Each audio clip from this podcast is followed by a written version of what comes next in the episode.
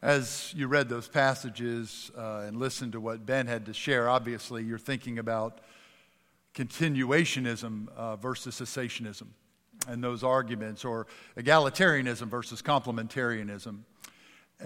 No? Everybody's still awake? Good. Those are important questions for the church.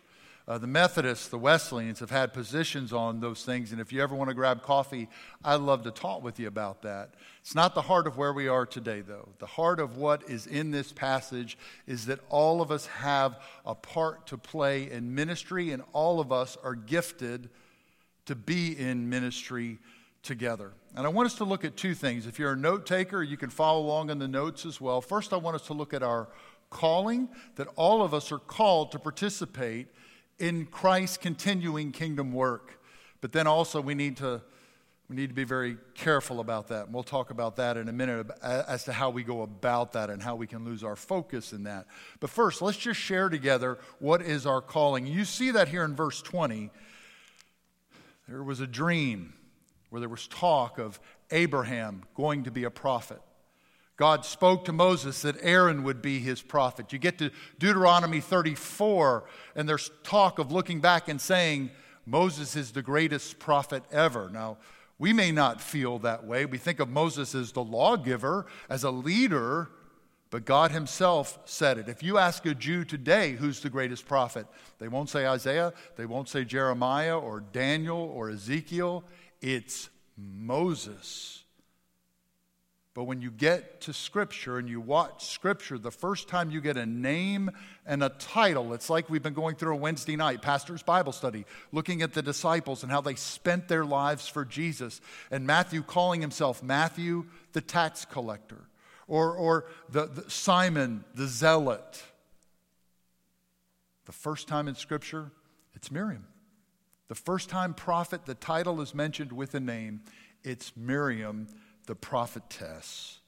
She has this ministry of speaking truths on behalf of God. She's already stepped up. We celebrated last week in Exodus 2, stepping up and being a part of saving not just Moses, but being a part of God's salvation history for his people. And then here, after the Red Sea, you've got her leading worship.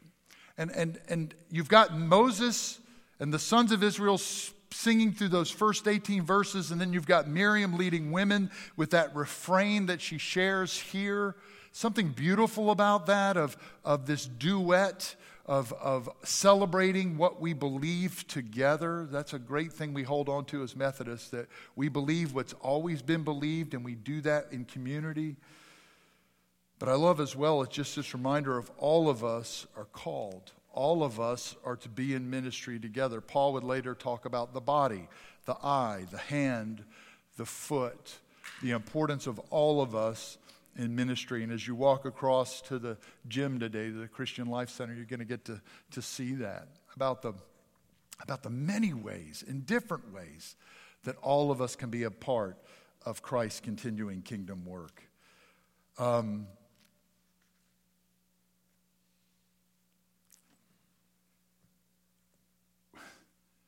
I had a friend named Chris Decker. He's still a buddy, but he's moved away to the East Coast. We did ministry. He was at Lakeside Prez when I was at St. Mark's right out of college doing student ministry. And he shared a story that I've been thinking about this week. Football's finally over. For some of you, you're ready. You've already counting the weeks to kick off. For some of you, you're just so glad it's finally off your TV. But football's been on my mind this week after Super Bowl, right? And I was thinking about how, and you're just going to be overwhelmed as you think about all the ways God's calling us. What do I do? And is God calling my next step to something maybe even I'm not comfortable with? Chris had lined up in high school against his rivalry team to be on the kickoff team. Now listen, if you've ever been on a kickoff, that was the least favorite thing about football that I ever did, was kickoff team. Because it's a place where you can get hit, where you don't know where it's coming from. It's also a place where you just get all kinds of bumps and smashing into people, where you get all these little nagging injuries throughout the year. But here he was, lined up, rival high school, getting all excited and jacked up to go and just go crush the competition. They kick the ball. He gets about 10 or 20 yards down the field, screaming, raring to go. some kids from the opposing school cut the stadium lights. Now, put yourself inside of Chris Decker's eyes and helmet. You're running full blast, charged up, fired up for your team to take care of your rival, and it goes dark. What do? Chris said when they clicked the lights back on, it was the old school lights that took a little bit later. There was a fight here. There was a fight there. There was a fight there. It was just chaos on the field, right? I just can't imagine what he went through. Do I keep running? Who am I going to hit? And he said some of his own friends were beating each other up in the dark, right? You just found somebody and just went, right? Is God calling you to pray in a new way? Is God calling you to give and support missions in a new way? Is God calling you to step out, and maybe it's to be in a supportive role? Maybe he's calling you to the front line, and I think about things that God may be calling me to or you to, and you just think, oh, I can't see that ahead. I can't see ahead. And it can be a scary thing, and it can be a nervous thing. We've been looking at couple of weeks ago, the late ministry of Jesus, and almost every step the disciples are shaking in their boots about what's next and where to go. What's your next step? How is it you and I will step out in faith, even though we can't see it? We know the Lord's calling us to it in our prayer life, in our giving, and maybe in our supporting or our serving, or even being out front. We're all called to step out in faith and say, Lord, where would you have me serve? And we see this so beautifully in Miriam's life. To step up and to risk with Pharaoh's daughter, the daughter of a so-called god or idol, to share the ministry of prophecy and to look men and women in the eye and say, this is the truth of God. Yeah, the title's here. And then to sing. Look, for some of us, I'm going to point to a few of you. When I point to you, you get up and start singing. It'd be a terrifying thing. The only worst thing I could ask you to do would be to pray in front of other people, right? And to lead in singing. Whatever the role, if it's stepping up, if it's prophesying, if it's singing, I just want to be in your kingdom, and she does it. You're gifted. You may not sense it. You have God-given natural talents. You may not sense it. Ben would love to meet with you about that. We have spiritual gifts inventories. Steve Potter, Director of Outreach Ministries, he'd love to talk to you about how it is you're fitted with your personality, with your passions, with your gifting, with your talents, and just to equip you and send you for God's work. Again, we all do that through our prayers. We do that through our supporting of the budget. But what would be your next step individually to join and to be a part of his kingdom work here? I love that Miriam steps out in several ways to do that. But listen, anytime we celebrate our calling, you're going to watch. You just got to track Miriam's life. Like we went a couple of years ago and tracked David's life. Because as we are seeing in our Wednesday night with the Bible study on the disciples, there's a whole lot of good, but there's a whole lot of stumbling as well. And you see that here in Miriam's life. And listen, you can go back to David's life. David had Jonathan in his life. He's doing fine. Jonathan's gone, and all of a sudden there's horrific sin. Then Nathan calls him out, and he's doing fine. And then he knows he probably shouldn't do the census thing, but he does, and then there's Gad the prophet. So we all struggle, and we need each other. Proverbs 11:14 says, where there is no counsel, the people fall, but in the multitude of counselors there is safety. Here with Miriam, she's real. Unbelievable risk to step up. Sharing the truth of God. Here, leading in worship. But you watch her life. And maybe, this is me. Maybe it's here. But at least we know it's by Numbers 12. There are going to be struggles because she's a real person. And we want to learn from that. What can we learn as we did from David and his struggles, from the disciples and their struggles? You can go later to Numbers 12, but I'm wondering if it's even here. The text doesn't say that. And be honest, I don't know how they sang this. Commentators argue about these verses. The first 18 verses, do we get what Miriam sings? Is it really just one verse she sings, or Is it just, okay, she's going to sing the exact same thing? They sang 18, she did, we're just going to give you one verse. Or do they sing 18 verses and then they sing this one verse after every verse? Maybe so. You know what the text says? The men got 18. She got stuck with one. I wonder if it starts here, this issue. It's why we need to be, in that second point, careful. When God gifts us uniquely in special ways for ministry, to not focus on what others do, but simply be faithful with what we're called to do. And by the way, you go back to verse 18, here's the first person ever named as a prophet in all of Scripture. This is Miriam the prophet. What else does verse 20 says? Oh, she's also Aaron's sister. Everybody know Aaron? He's a bigwig. That's his sister. Does she hear it that way? Somebody who risked to save Moses, somebody who has a gift of prophecy, somebody leading in worship. Even later, you get to Numbers 26, and God speaking of his plan, of how he's worked through Moses' parents, and there it is again. She's their sister. And that can happen to us, where we can get focused on what others have and what others do. And by the time you get to Numbers 12, it's not just Miriam, it's Aaron as well. They get focused on Moses. And listen, that happens throughout the New Testament. You go to John's Gospel, you remember the story when after the resurrection, Jesus has cooked breakfast for the disciples and basically restores Peter three times because Peter's denied him three times. Peter, do you love me? Tend my sheep. Peter, do you love me? He's restored him three times and then talks about how he will be martyred. But he's restored him. Jesus has come back from the dead and restored and forgiven Peter. Think of the weight that's off of Peter. Just waiting to deal with that moment where, as the gospel shares, not only did I not deny him, he saw me, that the Savior turned and looked me in the eye when I did it. And I need to get that off of me.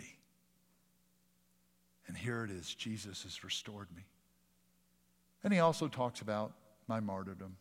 But I'm going to glory in that grace. No. What about that guy? What are you going to do with John? If that's me, what are you going to do with him? It's the first thing out of his mouth.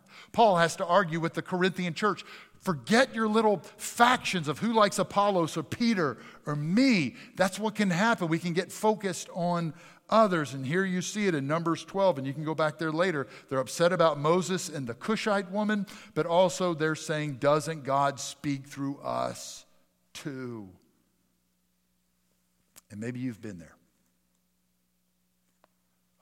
struggling at work. Why are they able to do that and I can't? Or with a family member, why do they have that and I don't? Or a role in a church. I wish I was. I wish my family was. I wish I had the ministry of. I wish I had the influence of. I wish I had the pastor's one eyebrow. I see you looking. This is how I'm uniquely gifted, all right? You can't have it. You been there, though?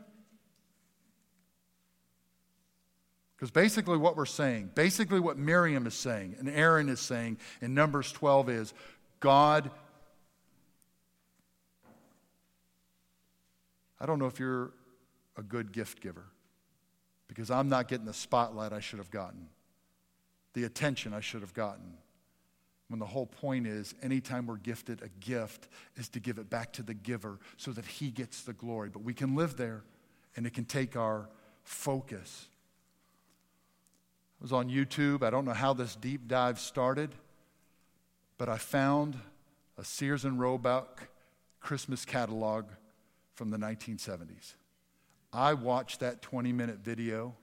It was like a kid in a candy store as I saw all the toys from my childhood. And it got me thinking about Christmases as a kid in Pennsylvania. I lived right across the street from my grandmother and grandfather. I lost him when I was in kindergarten or first grade, but just loved spending time. We lived there till I was in Pennsylvania till I was 11 and a half, so a lot of time with my grandmother. And the Christmas tradition for us is everybody in our family, the four brothers and sisters of the males, they'd all have Christmas at home, and then they'd all come over to Grandma and Grandpa's house after to get presents. And listen, Grandma O'Malley wasn't playing. It was a real present. This was not socks and underwear. This was like major present. You weren't done with Christmas at your house. You knew you were going to get some big time present at Grandma's house. And I was there for 9 years in Pennsylvania. So that's 9 presents that I got at her house. But then until she passed when I was a teenager, we would also get gifts sent to Mississippi from Grandma Mail. Major, major stuff. Here's my confession this morning. I don't remember a single one of them. I do remember Cousin Bobby's 1973 Vertibird helicopter and police rescue unit. This helicopter would go around in a circle, but it could also drop and go up, and it had a hook where it could pick up this car, pick it up. It had a road map that it was on. The Vertibird helicopter unit. My grandmother got me big-time stuff. I don't remember a single thing. But I remember Cousin Bobby and what he had. And we can do it. Why can't I sing like so-and-so? Why can't I be on the front lines like so-and-so? Or, God, why are you pushing me on the front lines? I want to be like so-and-so and be an encourager and do the behind-the-scenes work. We can do that. It will paralyze you. It really will. And just watch what happens. Here's Exodus. I mean, you go back to Exodus 2, and she's standing in the gap for Moses. And then by the time you get to Numbers 12, she's pointing him out. Who are you? Who do you think you are? It can come to all of us. Where we can't see the blessings of God. We can't see the ways in which we've been shaped and gifted a unique ministry because we're frustrated by or looking to what somebody else has. Or even too, and you sense that here in Numbers 12, this I wanted to be noticed, that I have been gutting it out in the place where I'm supposed to gut it out, but nobody's giving me any attention. I love how the Message paraphrase works here in 2 Timothy 6 through 8. Paul says that his life is an offering on God's altar. This is the only race worth running. I've run hard right to the finish, believed all the way. All that's left now is the shouting, God's applause. Depend on it. He's an honest judge. He'll do right not only by me, but by everyone eager for his son's returning. It can be an issue. Why is so-and-so getting celebrated? And it might keep us from just gutting it out and doing what we ought to do. Happens in this room. Choir sings a beautiful piece like they did today, and you all clap. The only time you clap for me is when I say, and in closing, no. And Eddie Urkel, quit standing up when you clap for that. But we can be there. You there today?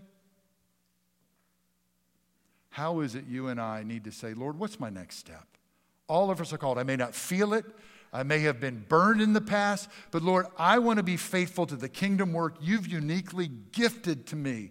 And I need to step out today. That's what we're celebrating today on this Ministry and Mission Day. Lord, you've called Miriam into beautiful ministry, this vast ministry, and I just want to step out and to seek what you have for me. Again, our staff would love to talk with you about that. But at the same time, we need to be very, very careful, and we need to make sure that we're content. That would be the last word. We're content with how the Lord's called us and how the Lord is going to use us, whether we get any glory or not, so that he, and we live for an audience of one, so that he will receive the glory. Let's pray about that. Father, we thank you that in the lives of Moses and Aaron and Miriam, we see so many roles of ministry, so many ways that you use them to bless your people, to bring glory to yourself. And Father, we're praying that for ourselves today, that your Holy Spirit, through other voices or by your word or by your very own spirit, you'd speak to us and say, this is it. This is what I've called you to do. This is your passion. This is your gifting. These are your God-given talents. Father, help us to be faithful to explore that, to take the next step to serve you and to serve this world so that you might receive the glory, that Jesus might be lifted up. But I also pray as well, Father, as I look at my own life and as we see so many around us doing wonderful things, that will not tire us, that will not frustrate us, that will not take our eye off of the kingdom work you've called us to be about. It happens so often, Father. May it not happen with us. May we be found faithful. May we be found focused on you and not others. May we be found grateful for how you've called us and blessed us. Thank you for this, your word. Bless now our response to it. In Christ's name we pray. Amen.